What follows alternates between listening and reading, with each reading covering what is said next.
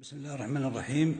آه، لما بلغ النبي صلى الله عليه وسلم الخامسة والعشرين من عمره تزوج بأول امرأة في حياته وهي التي قال عنها الإمام الذهبي أم المؤمنين وسيدة نساء العالمين في زمانها أم القاسم خديجة بنت خويلد بن أسد وهي قرشية من بني أسد وهي أم أولاد النبي صلى الله عليه وسلم جميعا إلا إبراهيم. مناقبها عظيمة وفضائلها جمة فهي أم أولاد النبي صلى الله عليه وسلم لم يتزوج عليها حتى ماتت وأسته بمالها وهي أول من آمن به على الإطلاق. بل لما جاء الوحي أول مرة للنبي صلى الله عليه وسلم ذهبت به إلى ورقة بن نوفل وكان قريبا لها فطمأنت النبي صلى الله عليه وسلم وقالت لن يخيبك الله ابدا كما سيأتينا إن شاء الله تعالى. تزوجها وعمرها كما هو المشهور عند أهل السير أربعون سنة. وهذا فيه إشكال فإن مثل خديجة لا تكون في مثل هذا السن ولا يتقدم إليها أحد. ثم إنها قد رزقت من النبي صلى الله عليه وسلم بستة أبناء القاسم وبه كان يكنى نبينا صلى الله عليه وسلم وعبد الله وكان يلقب بالطيب والطاهر وبناته الأربع صلوات الله وسلامه عليه وهن رقية وزينب وأم كلثوم وفاطمة.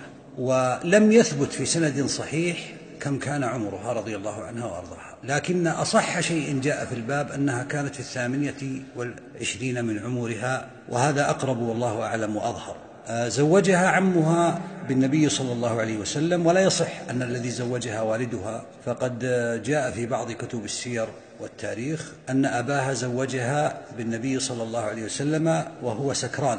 وأنه لما أفاق قال ما هذا الخلوق أي الطيب الذي عليه وما هذه الحلة؟ فقالت قد زوجت محمد بن عبد الله.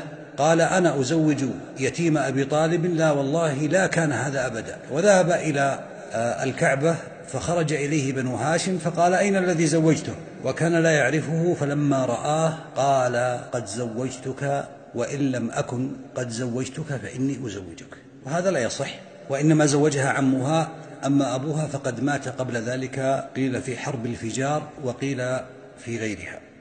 سبب زواجه صلى الله عليه وسلم منها أنها كانت ذات مال وتجارة فخرج النبي صلى الله عليه وسلم بمال لها إلى الشام وأرسلت معه غلامها ميسرة. فلما عاد أثنى على أخلاق النبي صلى الله عليه وسلم وعلى أمانته وعلى حسن معشره وعلى صدقه ثناء عظيما فأرسلت أم المؤمنين رضي الله عنها امرأة يقال لها نفيسة وهي أخت يعلى ابن أمية خفية فذهبت هذه المرأة وعرضت على النبي صلى الله عليه وسلم أن يتزوج خديجة فأحب ذلك ورغب.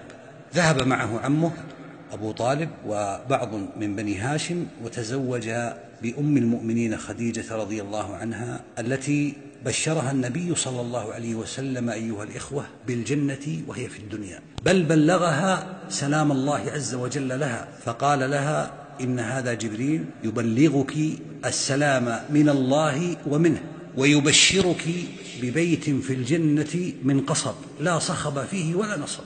بل قال صلى الله عليه وسلم كمل من الرجال كثير ولم يكمل من النساء إلا أربع وذكر منهن أم المؤمنين خديجة رضي الله عنها وأرضاها. ولها مناقب عظيمة بوقوفها مع النبي صلى الله عليه وسلم ستأتينا إن شاء الله في دروس قادمة وصلى الله وسلم على نبينا محمد.